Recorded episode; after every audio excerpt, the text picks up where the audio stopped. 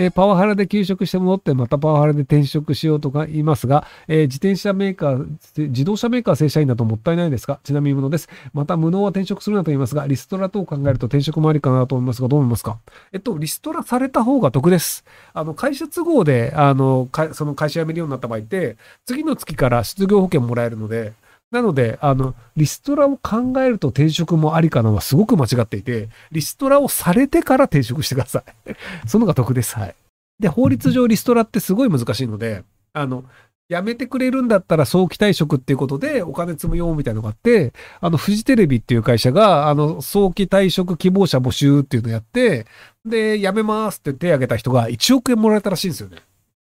で、一方、あの、テレビ東京っていう会社を辞めた人がいるんですけど、最近。で、その人が辞めてもらった退職金が400万円とかだっけ？なので、あの、20倍以上違うんですよね。25倍ぐらい違うのかな。っていうのがあるので、あの、早期希望退職は超重要って。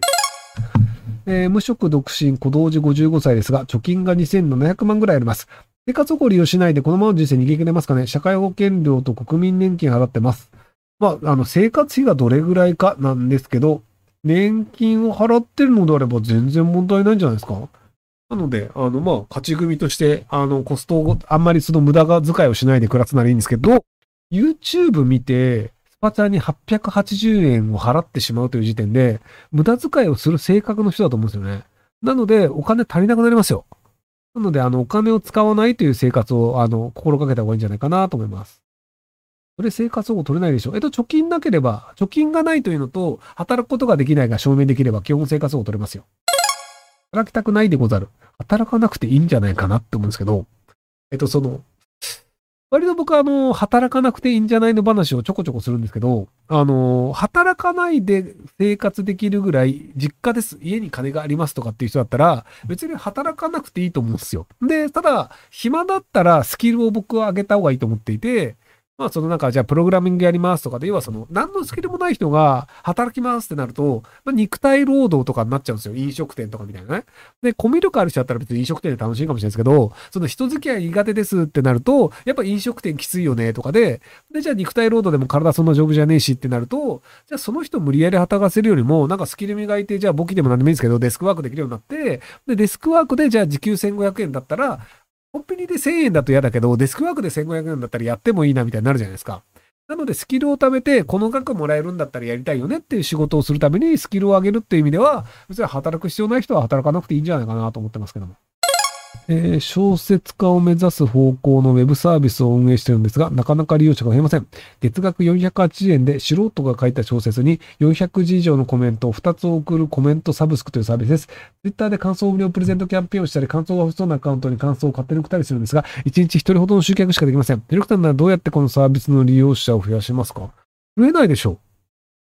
その自分の小説が面白そうだと思って読んでくれて感想をくれる感想だったりみたいんですけど、なんか金払って感想を書かせたいわけじゃないと思うんですよね。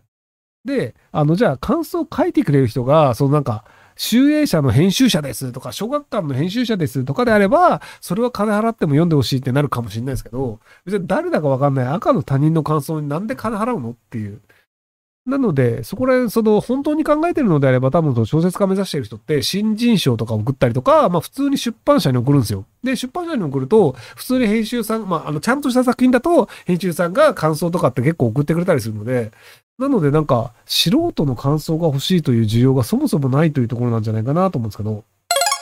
えー、チャット GPT を活用した料理ブログや動画を始めようと思います。ペルソナ一人暮らしの自炊をする人です。AI に冷蔵庫の余った食材でレシピを提案させたり、1週間の献立を提案させて実際に作ります。サブテーマが時短と節約で調理器具家電の紹介でマネタイズできたらなと思います。需要はありそうでしょうか？あ、方向性はありだと思いますよ。なんだっけ？なんか誰が言ってたか忘れたんですけど、チャット GPT に教わったオンラインで、あの、簡単なお金稼ぎの方法10個みたいなのをノートで売ってる人がいたので、なのであのチャット GPT についてこういうことをやりましたみたいなまとめは割とあのうまくちゃんとあの告知できればそれなりに儲かる可能性あるんじゃないかなと思いますけど。なのでまああの無料ブログとかであれば結構広告も回ると思うので、まあ物は試しでやってみた方がいいんじゃないかなと思います。えー、令和の今時にメールレディとバイトで席を立てています。自分に合っているのがメール例の収入が30万から40万ぐらいです。ただ、この先ずっとこの不安定な収入に頼るわけにもいかないと思ってます。えー、メールレディぐらいしか得意がなくこの先はです。メールレディのスキルを活かせるまともな仕事はありますか？えっと、営業できると思いますよ。結局、あの、そのメールレディってどういう仕事かというと、男性に対してメールを送り続けることで興味を持ってもらうという仕事なので、なので、あの、メール営業という仕事があって、うちの商品こういうのなんですけど、買いませんかっていうのをメールでひたすら営業する仕事っていっぱいあるんですよ。なので、あの、まあ、よく、うちの会社によく来るのが、あの、動画編集安くやりますよみたいな会社のメールめやったら来るんですよ。あの、その、こういう YouTuber の動画編集とかやってるんですけど、あの、うちいくらぐらいでやりますよ、みたいな。で、多分、100件ぐらい送れば1件ぐらい引っかかるからみんな送ってくるんだと思うんですけど、っていう感じだったりするので、なので、あの、メールで営業するっていう能力をそのまま活かせばいいんじゃないかなと思いますけど。なので、あの、出会い系サイトの桜やってましたとかって、一般的にはマイナスのイメージで取られるかもしれないですけど、そのオンラインで営業する能力という意味で考えると、実績がある人ってなったりするので、なので、あの、メールで営業やってるような会社とか、IT 系の会社とかに連絡してみるといいんじゃないかなと思いますけど。